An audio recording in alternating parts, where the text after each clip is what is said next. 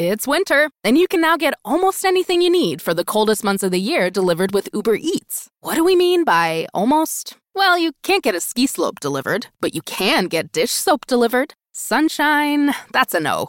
But a bottle of wine, that's a yes.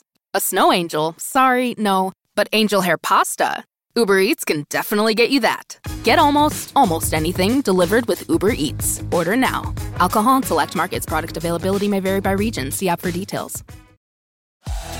Regular gum is boring, but Icebreaker's ice cubes are different. They're fancy. Icebreaker's gum has flavor crystals, which deliver a rush of cool, refreshing flavor.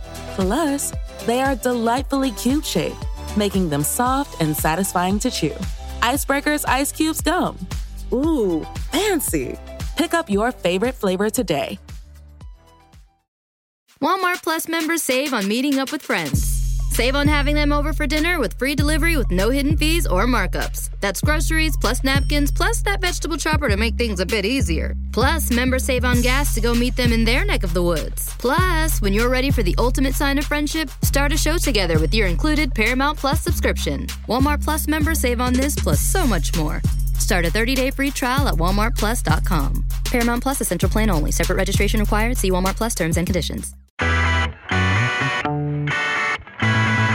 Hello, hello, and welcome to another version of Advantage Connors. And I am the co host usually, but today I'm doing the intro.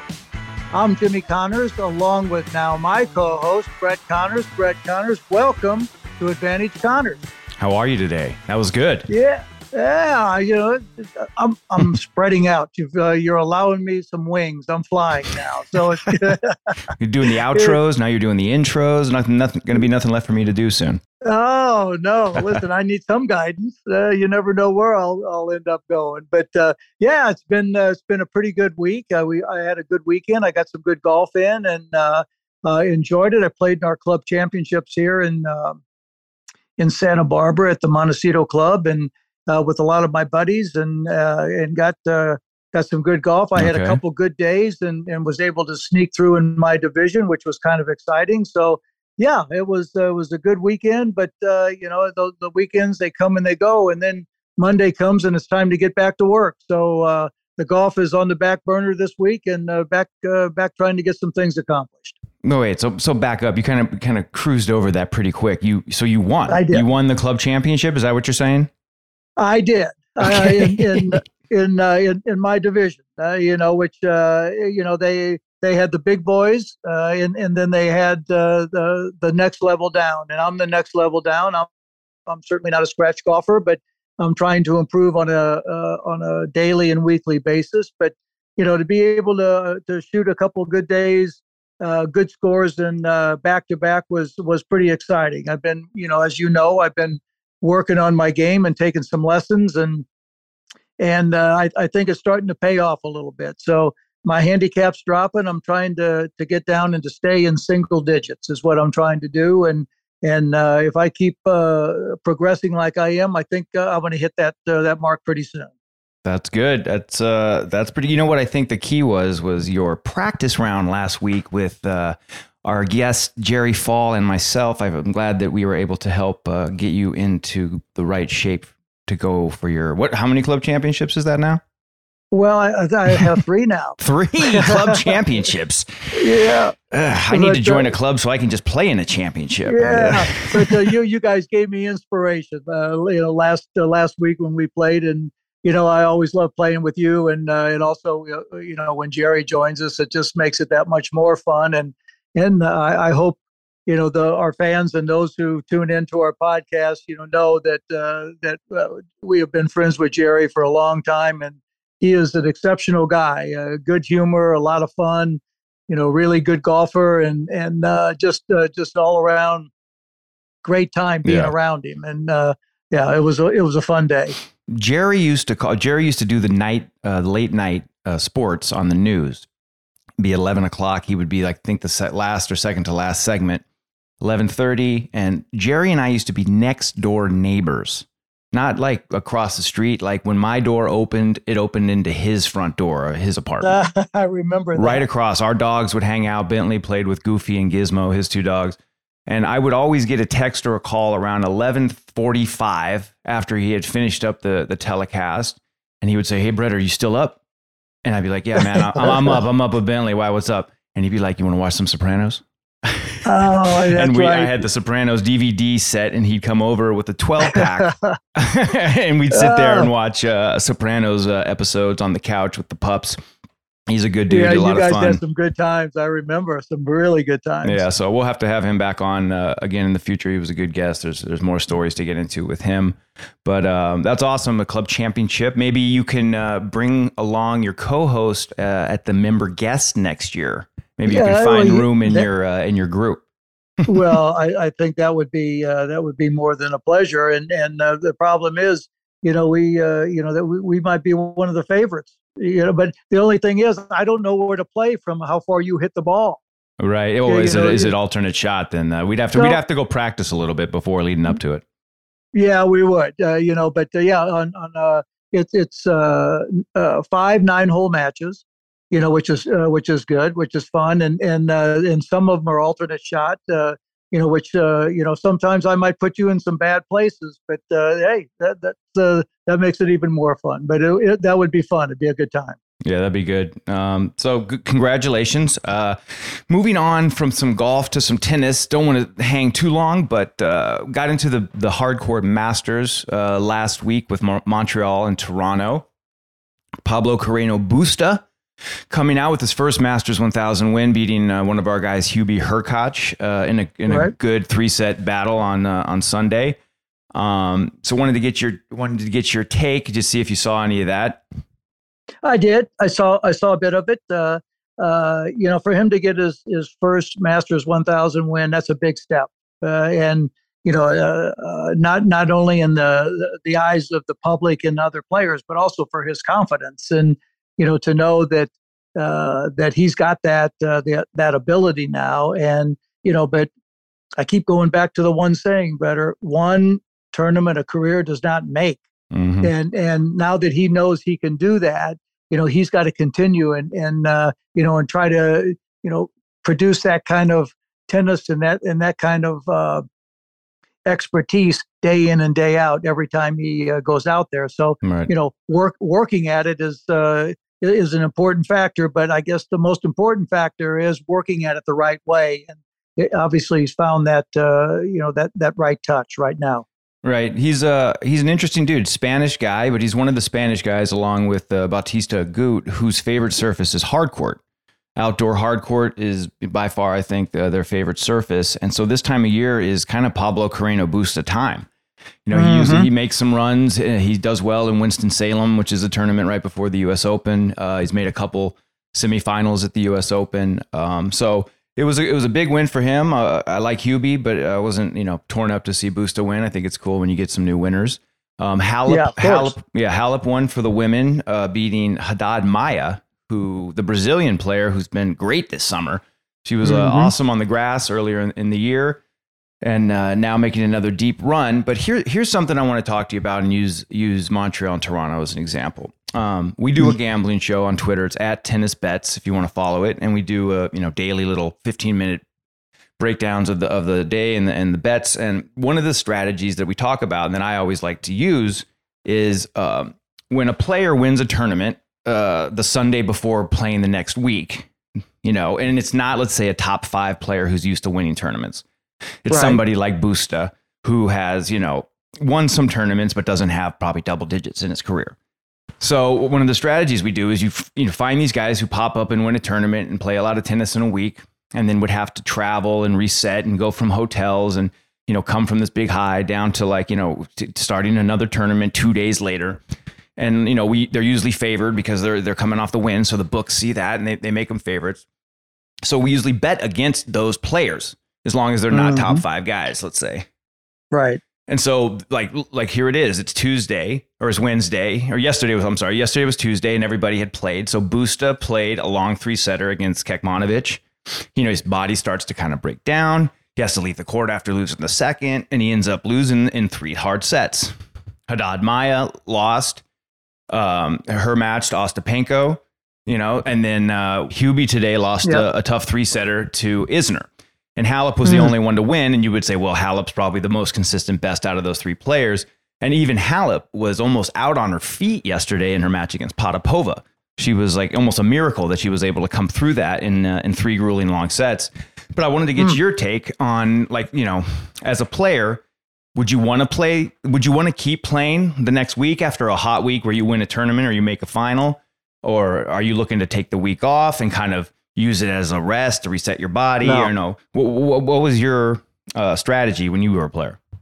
No, I, I was, uh, you know, if, first of all, I, I would go and when, when I would make my schedule, I would, I would play two weeks, maybe, maybe three weeks in a row. Uh, and that, that was the maximum unless I was struggling. And then, then I might add a tournament, you know, somewhere along uh, during the course of the year. But, but, uh, you know, if I would go win a tournament, I knew that I was in, out there for two weeks or three weeks, and and you know my mental uh, preparation for going in there is is that I'm winning it. I'm winning all three. you okay. know, that's the way I, I went in there, and, and, you know whether it happened or not, you know, was was really irrelevant to my mind thought. You know, my mind thought was that that I wanted to be on the weekend no matter what. You know, I would do anything to get to the weekend, and and and to play because one you know once you're in the semis you know that you know anything can happen then and and so my my feeling was you know if I, I knew I was out for two weeks or three weeks you know eh, you know it, it that that didn't bother me you know and and uh, you know it's funny that that you say that uh, there she was almost out on her feet or, or they were exhausted or you know the you know I, I get it that you know that if you haven't won uh, and and that it takes a lot out of you, and and you you want to celebrate and and and go through all that. But your job is not to celebrate. Your job is to go out and play and continue and to win. You know, to you know to you know to be the best player that you can be. I, I understand the feelings and how that happens, and if you're not used to it, how it can take you over. But you know, uh, you know, going back to me, and and and the, I'm the only one I can talk about in this because you know it was my feelings. I, I wanted to win every match, every every tournament, every when I stepped on that court. Whether it happened or not was really irrelevant, but that was my mindset. You know, I was gone for three weeks. I don't want to sit around for five days over the course of that week. You know, I want to be playing. I want to be working. I, I want to be, you know, trying to get better and and uh, you know, trying to push myself and and to get in better shape and you know, and to work on things in my game that needed work and to to make me better you know, a lot, a lot of these guys, they go and they, they play a tournament and, and they feel like their job's done. They win a tournament, they feel like their job's done. They can take, you know, a week or two or six months off and, you know, live off of that result. Well, people forget about that result in a hurry. Right. You know, maybe not so, maybe not so much now, but back in the old days, man, you know, I'd go and win a tournament and the, in the next week, if I didn't win, you know, I was done. Yeah. you know, you know, people were, you know, were criticizing me. Well, you know, he's not as good as he thought he was, and you know, maybe it's just, you know, maybe his game's faltering, and you, may, you know, they, they, if you listen, you know, to the so-called experts, you know, they'll tear you down in a heartbeat. Right. You know, so you know, my thoughts were, you know, go win when it was time to take a week off, then take a week off. But I was never, ever out of shape and and and I say that with the utmost pride. I, I never lost a match because I was tired. Mm-hmm. You know, I, I, you know that the longer the longer the match, the you know I may look at, you know, but that doesn't mean once the ball's in play that I wasn't giving it 110 percent. And that's the one thing that you can work on and get better at, you know, on your, uh, yourself. And and and to to know that when you walk out there, that you know being you know Nadal is that way. Djokovic mm-hmm. is that way. Federer is that way. You know, the, the, the guys that are be- Borg was that way. I was that way. Vilas was that way. You know, a lot of, you know, uh, I don't know about Mac. You know, I don't know what his training was. He played more doubles. So, you know, maybe he didn't, you know, uh, uh, do other training except just play tennis. But, you know, knowing that when you walk out there, that nobody's going to beat you because you're out of shape that they're only going to beat you because they're better on that day, that's a big plus in your mind, you know. And and that uh, I don't I don't know that that's just that's just my yeah you know my feelings and and uh, but now you asked me if uh, if I ever had a letdown. Sure, once in a while everybody has letdowns, but uh, you know not often. Right. Right. Well, speaking of uh, one of the players you mentioned there, I think it's Willie Vilas's birthday today. I think uh, today Ooh. or yesterday. I think he's 70 years old. So uh, I wanted to say happy birthday to him. He's a friend of the podcast. Uh, yeah. One of the uh, greats all time. To, yeah, to Uncle Willie. Uncle Willie. He was, yeah.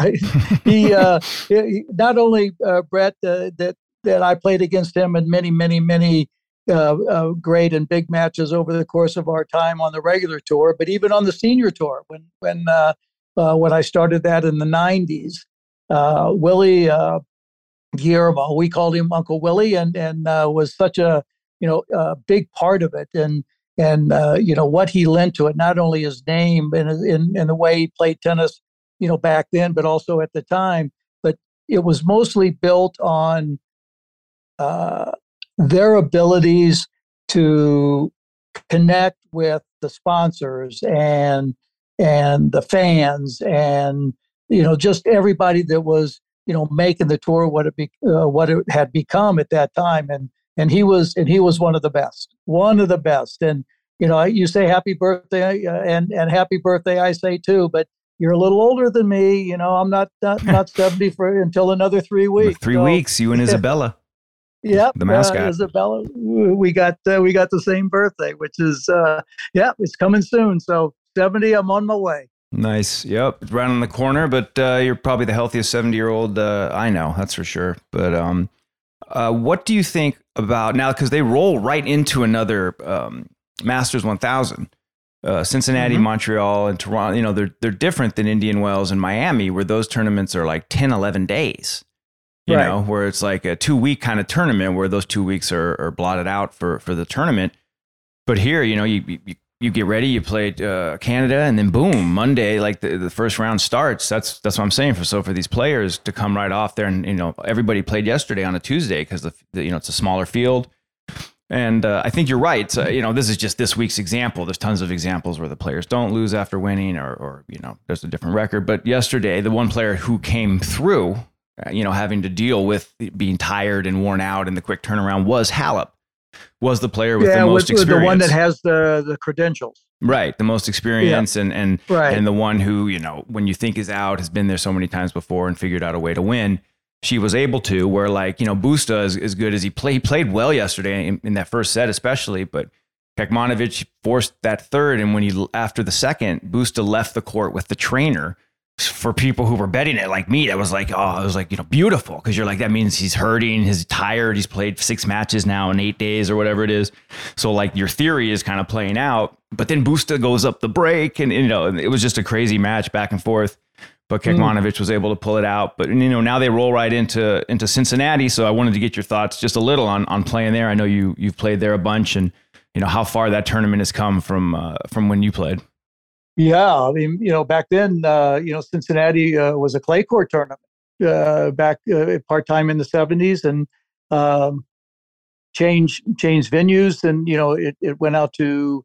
Uh, I, I, remember playing where it is now. It, it, uh, it's not Six Flags. It's um, I, I, know there's a big theme park right near there. I can't quite remember it what it is, but you know, should I remember when uh, when they were first uh, starting to build the place, and and uh, you know they had the courts and they were building the stadium, and they they had uh, wooden planks laid down because if it would rain, you know, so we wouldn't walk in the mud, and and uh, you know, but but where where that tournament has come since you know back in the 70s when you know when I was 70s and early 80s when I was playing it, and you know not only you know with the stadium and and everything, but you know the importance of the event. Uh, uh, you know the amount of money that's in the event, uh, the stadium that it has, you know the the kind of crowds that they get, uh, you know the players that it attracts.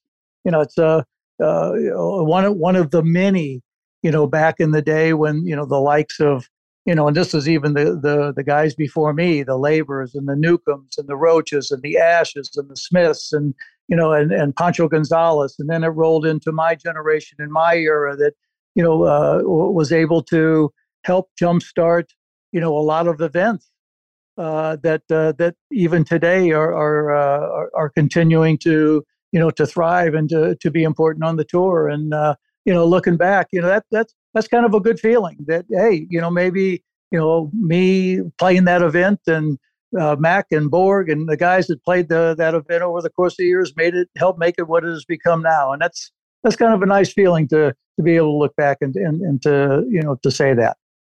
Yeah, definitely it is. Um, yeah, because we've talked about the other side of this, where events you used to play, like you know Memphis or or Dallas, or you know a bunch of events that used to be that don't exist anymore, or have been moved to other parts of the U.S. or even other parts of the world, and you know those events are gone, and how sad that is. But then there's been you know how many of the events that are now mainstays and Masters 1000s and and and all the things they are um, you know, are there because of what your generation and you know the generations after you guys, you know, were able to build build on. And so to see it today with with all the money and the fans and, and the sponsors and and everything like that, it must be pretty gratifying to know that you know you guys played such a big role in in making the making the arm what they are today. You know, it'd be interesting, better to you know to go back and to look and and uh, uh, you know my friend Donald Dell, uh, who was uh, you know the head of ProServ uh, back in the day. It was uh, it was a sports management company. You know, I, I, was talking to him a number of years ago, and, he, and and I can't remember exactly the number, but it was in the twenties, uh, 24, 25, maybe um, give or take a few tournaments that at the time were in the United States. Mm-hmm. You know, and and uh, and now going back, you know, and, and counting how many are there now you know it would be it would it would be interesting to know. I don't i don't think there's many more than you know maybe eight or ten you right. know over the course of the year that are here. Uh, am i right or uh, yeah there's probably some, I'm, I'm, not sure. I don't have it in front of me but yeah probably closer. Probably double digits because they have like dallas now and they have like that new york tournament and, you know delray and and miami and indian wells and, yep. and, and that kind of stuff but not that many you know uh, in reality but uh, it's a weird thing because you're right. There were so many more tournaments in the US, but don't you think that because you guys were so successful, uh, obviously it's in some of them they they maybe lost money or whatever it was, so they had to shut it down. But don't you think the fact that so many more tournaments now are in all the other parts of the world is like even a, bet, a bigger sign of, of what you guys were able to accomplish. You know, like you guys, sure, yeah. some of the events have left the US, but they've gone to like all these countries and, and cities in the world that you might not have ever even imagined tennis being a hotbed of, you know, 40 or 50 years ago. Yeah, I, I, I agree. Tennis has certainly become a, a, a super international sport. Uh, you know, but back, you know, back then, you know, the U.S. Uh, also had the players that ruled.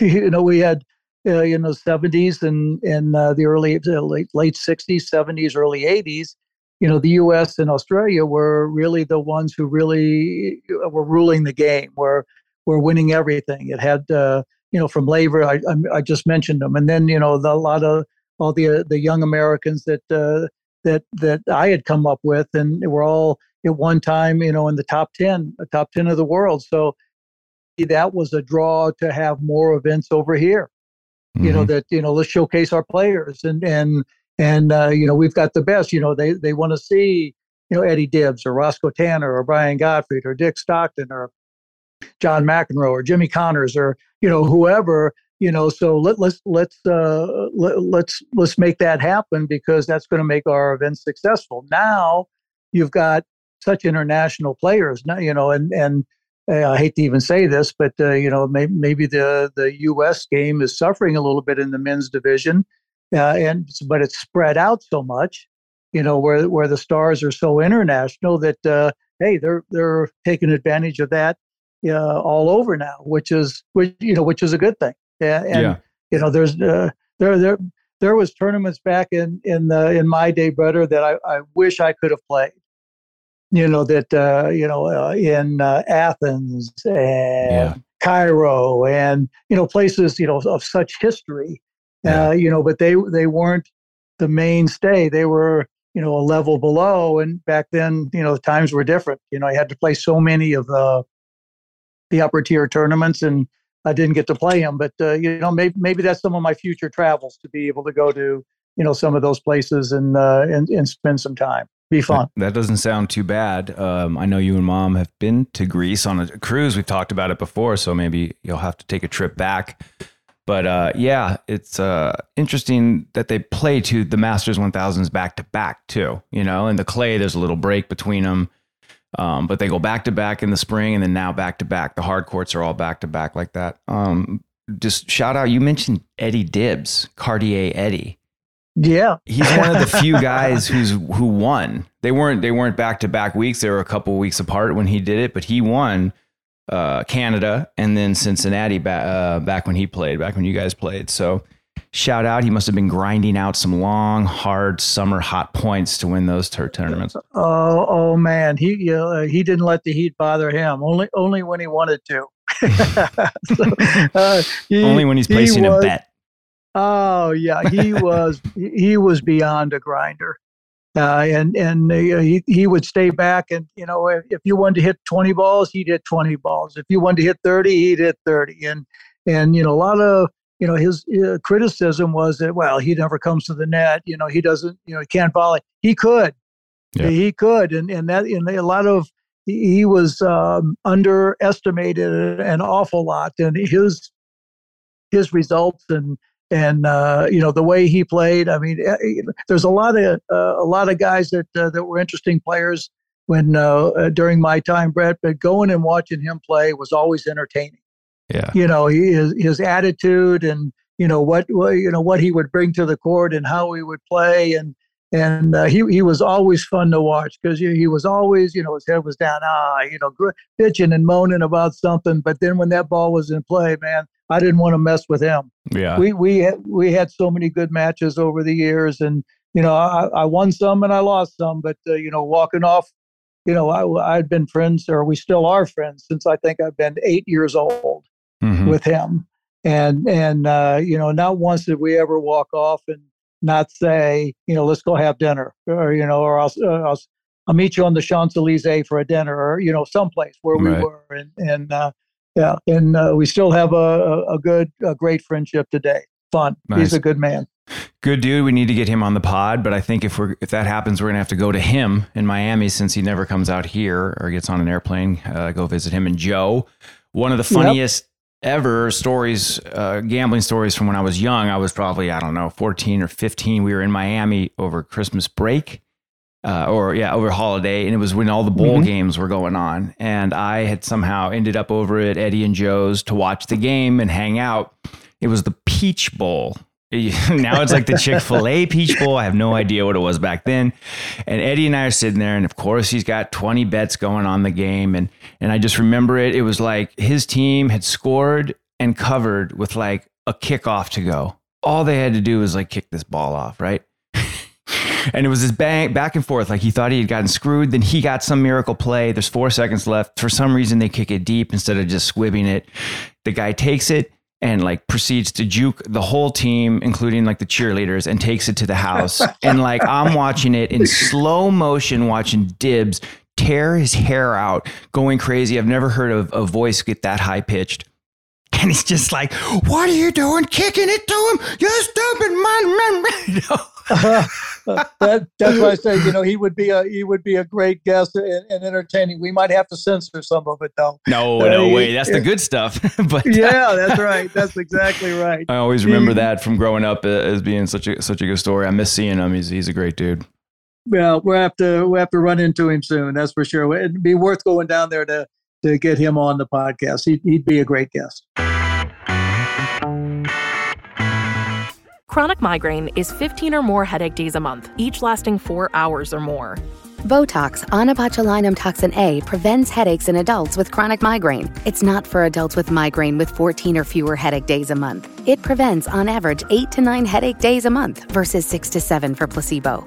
Prescription Botox is injected by your doctor. Effects of Botox may spread hours to weeks after injection, causing serious symptoms. Alert your doctor right away as difficulty swallowing, speaking, breathing, eye problems, or muscle weakness can be signs of a life threatening condition. Patients with these conditions before injection are at highest risk. Side effects may include allergic reactions, neck and injection site pain, fatigue, and headache. Allergic reactions can include rash, welts, asthma symptoms, and dizziness. Don't receive Botox if there's a skin infection. Tell your doctor your medical history, muscle or nerve conditions, including ALS, Lou Gehrig's disease, myasthenia gravis or Lambert-Eaton syndrome, and medications, including botulinum toxins, as these may increase the risk of serious side effects. Ask your doctor and visit BotoxChronicMigraine.com or call 1-800-44-BOTOX to learn more. Need to supercharge your hiring? You need a super hiring partner. You need Indeed. Indeed is a hiring platform where you can attract, interview, and hire all in one place. Instead of spending hours on multiple job sites searching for candidates with the right skills, Indeed's a powerful hiring partner that can help you do it all. Find great talent faster through time saving tools like Indeed Instant Match, assessments, and virtual interviews. With Instant Match, over 80% of employers get quality candidates whose resume on Indeed matches their job description the moment they sponsor a job.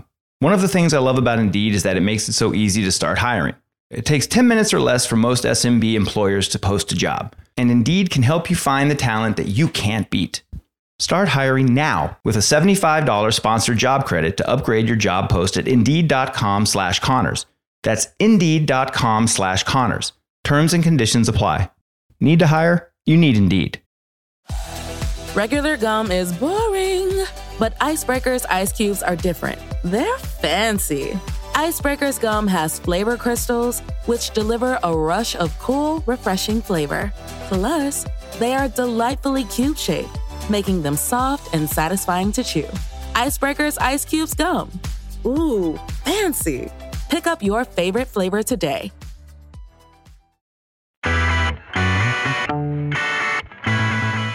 All right, what else is going on? Anything? Yeah, you know, you know, uh, uh, I was reading through the paper today. I saw I saw something that was uh, really interesting. That that American Airlines is uh, getting back now, and and I got the article right here.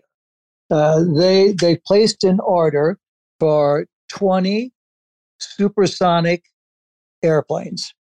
Oh, yeah. It's called the Overture aircraft, and uh, they're expected to carry uh, I don't know, 65 to 80 passengers and, and fly at 1,300 miles per hour over water, of course, because of uh, uh, the speed of sound. Sonic But boom. that's going back to the to the days of flying the Concorde.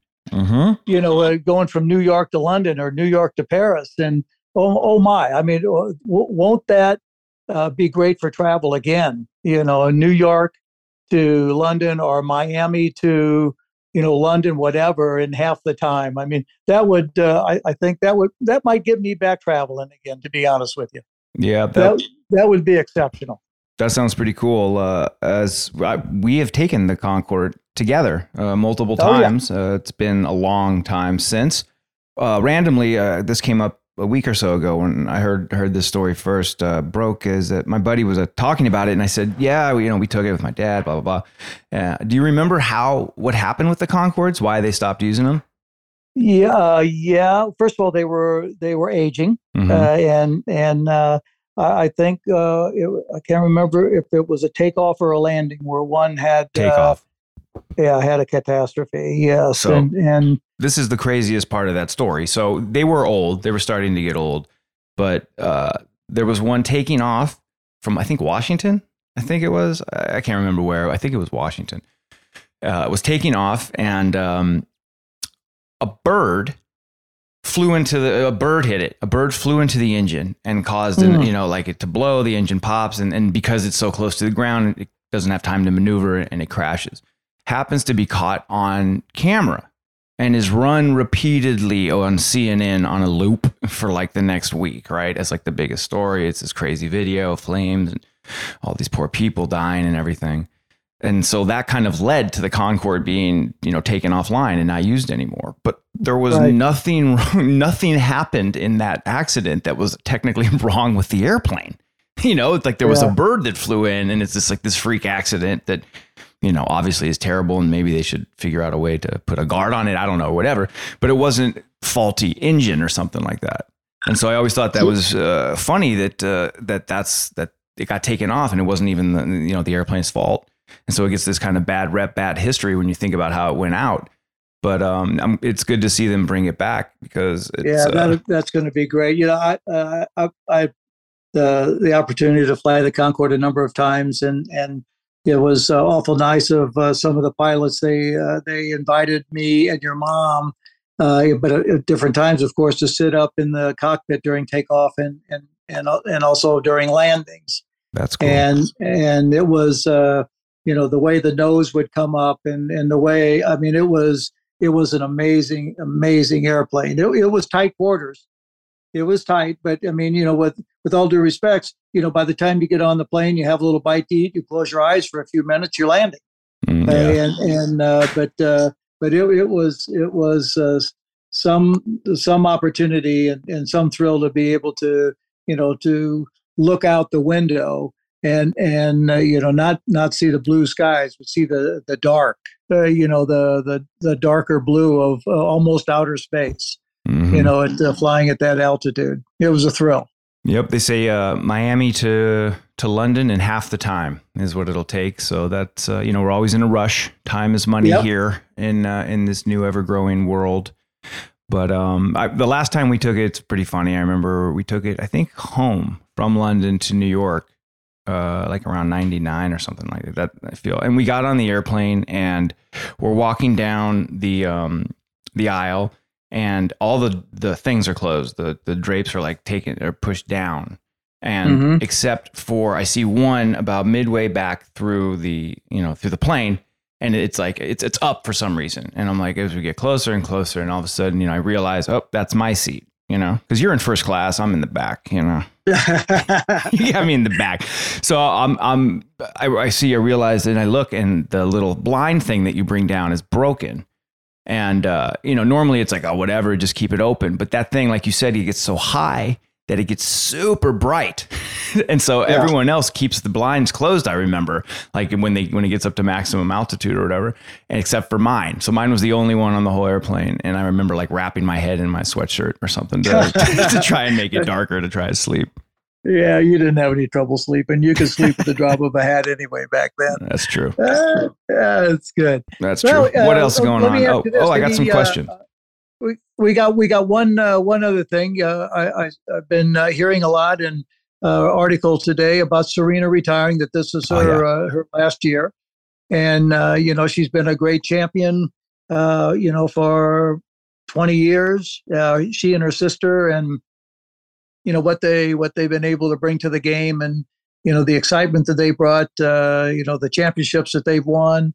but it, but it's interesting, you know that you know she Oh, you know, was taught by her dad and uh, and uh, came from the the public parks in Compton. Uh, you know, I was taught by my mom. Came from the public parks of East St. Louis. It's, it's kind of a neat, you know, neat to look back and and and to see, you know, that that uh, you know what it takes sometimes, uh, and and families are willing to do to try to make their kids great, mm-hmm. uh, and and you know uh, where it started and you know then then the start and then you know the in betweens and then you know how did they reach you know the pinnacle uh, of of of being such great champions is uh, pretty interesting story and and but uh, you know I, a lot of things happen over the course of the years you know of course you know you have your championships and you also get older.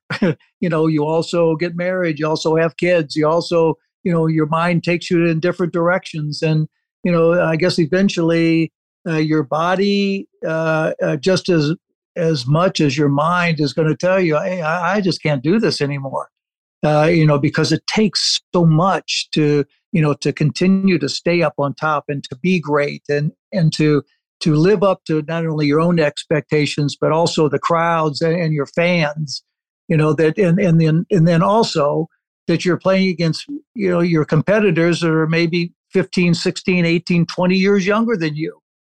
Uh, and you know which is brutal in itself. So uh, you know uh, best of luck to her. I mean it, it's been it's been a great ride for her i'm sure and and you know for her to walk away i'm sure uh, she won't have a problem uh, taking up her time uh, with other things that she has to do plus her family and so forth so uh, best of luck to her in the future. And, uh, you know, thanks for a lot of good memories.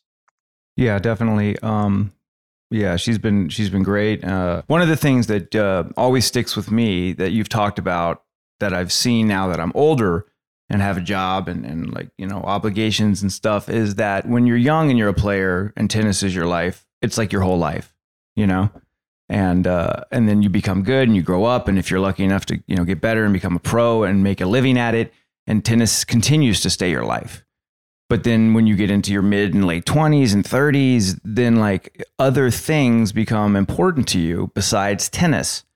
And, you know, mm-hmm. family, girlfriends, boyfriends, uh, you know, other interests, hobbies, like whatever it is, um, eh, kids, you know, and, uh, and but tennis is still kind of your life.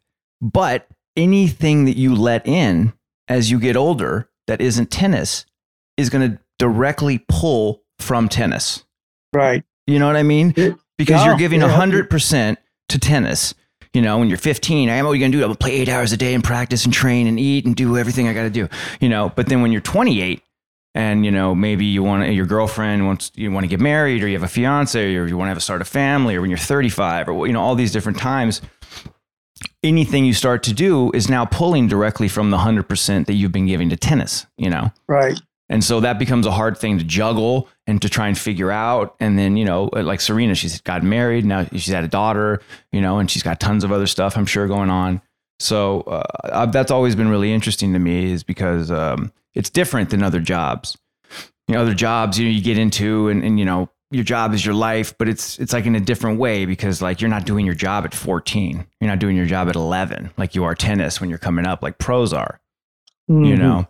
So, um what do you yeah, think about yeah, that? you're you're you're exactly right, Brett. Because you know you you feel that uh, when when other things kind of come into your mind and come into your life, you feel like when you're with the tennis and you're you're training for the tennis that you feel like you should be with your family, and then but when you're, when you're with your family, you're saying, "Man, I'm slighting my tennis," you know. So you know there's a there's a very gentle balance of of how you know how to manipulate your time and and you know what's important to you and you know with with the understanding that still you know uh, the, the the tennis is your livelihood.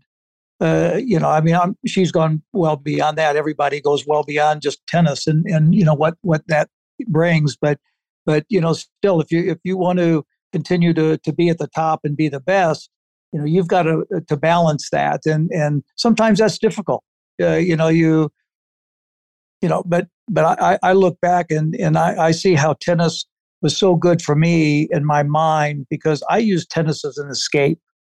That's why i didn't mind playing five hour matches because you know i felt i felt if i was out there that you know everything else uh, uh w- was hopefully being taken care of off the court you know yeah, uh, with with you and your sister your mommy was taking care of that or you know with with my business uh, you know that that was being taken care of. So really you know my, the only thing my mind had to be on was the tennis. So you know what a nice thing instead of having six or seven or eight or ten or 20 things on your mind i only had one thing you know? So you know kind of it kind of uh, worked out to you know for me to be you know a good escape. But uh, yeah, there's a there's a gentle balance and sometimes that takes time to to work that out and uh, if you can get through it it you know hopefully makes you better. Yeah, I know that uh, you know when you got married to mom and, and had me that you know you always said that you you know you still were making semifinals of slams and winning tournaments, but people thought that you know oh you know he's he's fallen off a little bit, he's distracted, he has other things in his life, and then I know that was you know part of the motivating factor to come back is to show you that hey look you know I can have a family and and still be a tennis player at the same time. right. Yeah yep So well um, one other thing about Serena, uh, you said that one thing that I think you're right about is is her dad. You know, her dad is kind of um, uh, you know King Richard, the movie, and everything like that. But the guy himself, not Will Smith playing him like actual Richard, is an interesting dude. You know, he he taught a sport that was more of a white sport, a country club sport in an area that didn't have much tennis. You know, I feel like you were kind of like that also, where tennis was a sissy sport and it wasn't even professional, and and and you know, white shorts and all this stuff. Um, and uh, you know, he was kind of ostracized by the tennis establishment, and you know, like he didn't give interviews really, and he kind of sat and took pictures. You know, they'd always show him taking pictures with his camera. But I think when you met him, there was a part of you that identified with him, seeing grandma. Like Grandma Glow, I think, took a lot of shit and was ostracized because she didn't do it the right way, or she's a woman, and then you know he's he's black, and and you know that's not normal, and all these different bullshit things that that you know old school ways of thinking you know have. Um, and I think that you know uh, you always liked that about him. I know I always know I that you, you spoke well of Richard anytime he came up, and and I've got you know pictures of you guys talking one year at the U.S. Open that I can put out, and and just wanted to get your take on that a little bit. Yeah, I, I always, I always, uh, you know, liked going up and and, uh, and spending some time with him, and you know, you know, around a tournament, uh, you know, he had he had his girls that were out there playing, and you know, and and I was doing the TV or you know, corporate uh, corporate work, and but I always, you know, enjoyed going up and and you know having a moment with him, and you know, and uh, he he was you know, for for me, I like that. You know, I came I came from a tennis background though. My mom and grandma both played tennis. I I, I really don't know what his background was in tennis, if any. Right. You know, or, or he or he just thought that man, wouldn't it be great to get my girls in, into into this? You mm-hmm. know, they're they're great athletes and give them a shot. You know, to you know to get as good as they can be, and you know to uh, you know, and I, I, I keep going back and and you know, isn't it isn't it amazing that you know coming out of of Compton, California, uh, on the public courts that you know uh, uh Richard Williams can produce two major champions. Yeah, multiple. And and and then I can also say that the USTA, with all their money and, and everything, can produce one. so I mean, it just it, it just it just kind of you know uh, I mean it's almost uh, it, it's you know for him it's incredible for the, for the other it's sad you know that that's what to to wonder what's holding it back you know with you know with uh, with all the money that's you know uh, from the from the U.S. Open and that can be put into into the tennis to to produce try to produce champions and get the right people to coach them and all that what's holding it back that's mm-hmm. what I want to know. Then not the women's game. Not the not women, the women's. No. Yeah, yeah. I no, mean, Kenin uh, won a couple years ago. Sloane a few years back. And you got Coco. So the women's game yeah. continues to be strong, probably with the help of the Williams sisters' influence. To be honest. Right, right. So, so, but what's holding the men back? Yeah. Uh, you know, they they've got some good players. You know, but but. Well, the men are weird now because the men. You, you, it used to be like top heavy where like it was you and Mac, and then maybe someone else in the top 10, a couple other, you know, and then you know, a bunch of guys in the top 100. Now there's like no one top 10, I don't think, but there's probably 15 guys in the top 100. You know, there's mm-hmm. Isner and Fritz and uh, and Korda and Brooksby and and and you know just a bunch of guys. Um, Opelka, you know, so uh, I don't know. It's it's you're right though. I, Richard's an interesting guy. The the fact that he is, stays quiet in a way kind of like adds to the like mystique about him. But yeah. um, but yeah, like I mean, coming from Compton and then coming from East St. Louis, like you guys did, like you know, I don't think he had a tennis background. I think he saw. I think the story goes is he saw like Chrissy getting like a, a you know one of the big checks they hand out at the end of an event. You know those like goofy cardboard checks. You know for mm-hmm. whatever fifty grand, and he's like, "What? They're giving that much money? For, you know for girls playing tennis?" And he started you know teaching his girls tennis and and i think one thing that he was smart enough to know like grandma glow was was once they had gotten as good as he could get them or she could get you he went to the right people or he took them to other people so that they they could take them to the next level like with yeah. you and Pancho yeah that's that's a that's an art in itself you right. know to, to to know when to let go like that that's uh that's you know that's uh you know to to know the right timing you know, it's all timing. That's, you know, it turns out to be a great word is uh, knowing when to let go and, and uh, to, to know that you've taken them so far and you've given them everything. And then if they're, if they're going to be what you expect them to be, you know, there's, there's other people out there that always know a little more, I guess. I guess that's the, you know, the one thing you want to take away from that. Right. Yeah. Because I mean, uh, tennis is a is, is a weird sport where like uh, a lot of players, their their parent is their coach, you know, usually in team sports, you know, you, have a, who's your coach, uh, you know, the team, my team has a coach, but with tennis, a lot of players, their first coaches are family members. And then it's tough. Like, when do you know to say, to let go? Like, when do you let go? And because you want to stake claim and, hey, I've been here this long, but you also have to know your limitations, which is always a difficult thing. And, and uh, what's best for them might not be, you know, might not be what's best for you, I guess is the way to yeah. say it. Yeah. Well, I'm sure that, uh, you know she's got a, a, a, lot of things to to keep her mind busy to to keep her going so uh, but but uh, just to say one more time what a great career and and uh, you know what uh, what what she has brought to the game has really been something special so congratulations and uh, you know a lot more life to live so enjoy that just as much right uh, one quick story i only have one or two serena stories we were in Australia with Andy Roddick in 07 uh, for the Australian Open. And we went up to Andy's room to watch the AFC and NFC championship games on the weird time schedule uh, uh, down in Melbourne.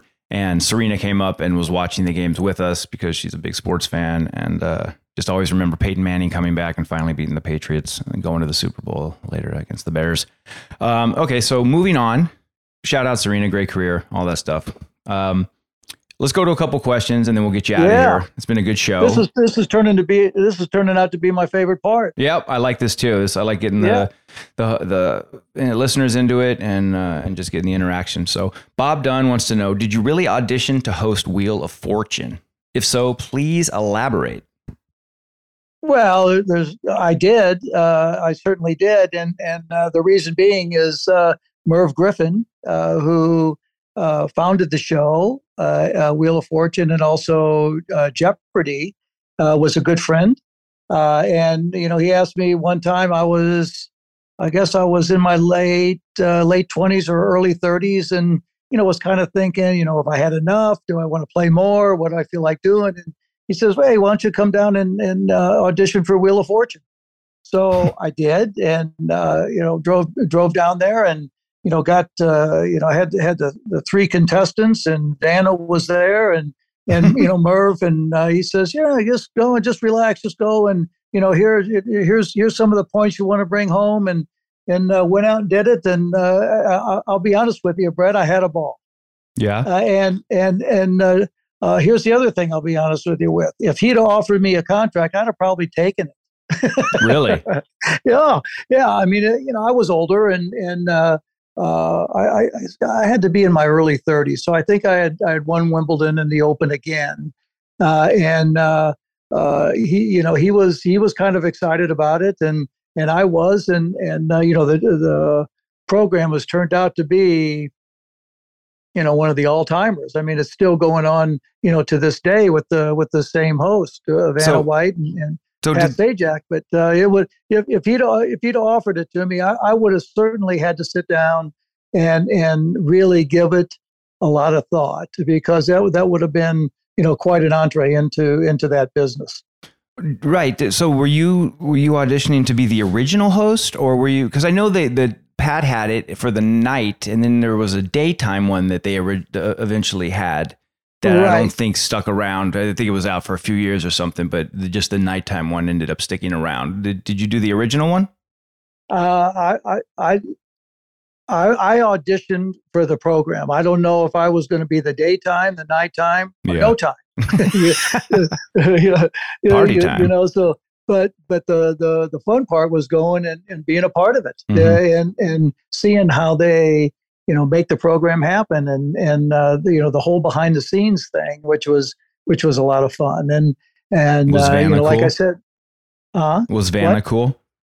oh yeah, yeah, Vanna was cool, but Merv was cool. Yeah, Uh, Merv you know, was he cool. was he he was a a great tennis fan and loved tennis and you know uh, loved uh, you know being around you know tournaments and you know especially like the Alan King Classic and the tournaments in L.A. was a big supporter and and uh, but he he was a he was a very good friend and you know when he invited me down I mean I wasn't going to say no to him anyway you know and and then to have a chance to do that was uh, was even was even a greater experience so it turned out it turned out to be a a good thing and uh, you know but you know, looking looking back, uh, you know, would I have taken it? I might have had to think about it, but I'm still uh, not too pissed off with the, you know, with the the the last, you know, six or eight years of of my tennis either. I must Yeah. say. So, did you actually do some like test uh, games with contestants where they would spin the wheel and you'd be like three Oh, hundred? yeah, you yeah. know, It was, you know, it was, it was just like the program. Uh, we did it just like the program. I, I actually, you know, wouldn't mind trying to find that. I was just Uh, gonna say, how great would it be to try and track those down? Uh, well, I don't know if you want to. yeah, I do. I definitely do. uh, it, it, it would it would be fun to you know to see. Yeah, it would. Uh, I don't know. I might I might have to look and see where I could uh, where I could find something like that. If I do, I'll let you know. Okay. That'd be fun. Yeah. If if so, we will tweet it out to the world and and have a world premiere. Um, that that's pretty funny. Uh, okay. Next question, quickly, because we seem to get the same update from you every week on it. But Mark Benuelos, uh, sorry if I butchered that. We definitely need an update on your kitchen remodel and uh, any more. And then Tim Moore says, any more cooking demos, please, Jimmy. Really enjoy them, Tim. Yeah, uh, uh, listen, Connor's Kitchen can be back in operation when my kitchen's ready.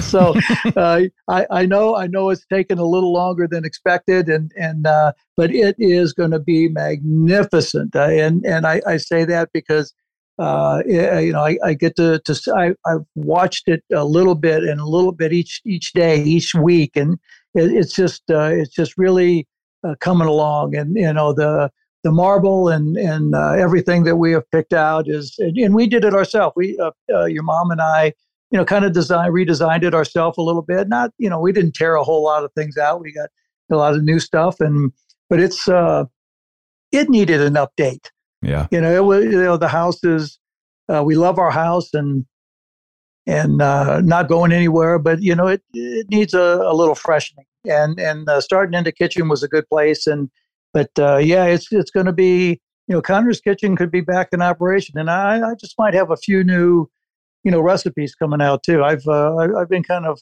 I'm by myself this week. Your mommy went to a dance competition, so I'm by myself with uh, with Bogey and Stevie, our cat. So I want to be uh, you know using a a little bit of what's in the kitchen to to to make a few things for myself. So kind of excited about that. All right, you have to tweet. You send out a pic, tweet it out, and let us know what you cook up. I'm guessing you'll be using the grill. That's yeah, your favorite. Um, yeah.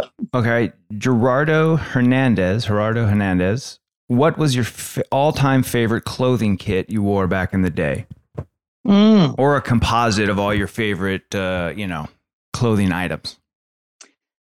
Well, I, I didn't work for just one company. Uh, I, I when I got into it, I wore Fred Perry at the very beginning, and you know I, I have told that story. Uh, you know when I was on a hot roll in '74, I wore the same pair of shorts for for 103 matches. so, uh, man, they stood on their own uh, once in a while too. But but uh, no, I, I would uh, I would wash them uh, after every match. I'd wash them out in the sink, and and uh, you know, I got on a roll and, and I said, man, I, I can't, I can't get rid of them. And so Fred Perry, but I, I, always liked predominantly white, you know, white shorts, white shirt. I, I would wear a little color in a vest. Uh, I, I always loved wearing a vest.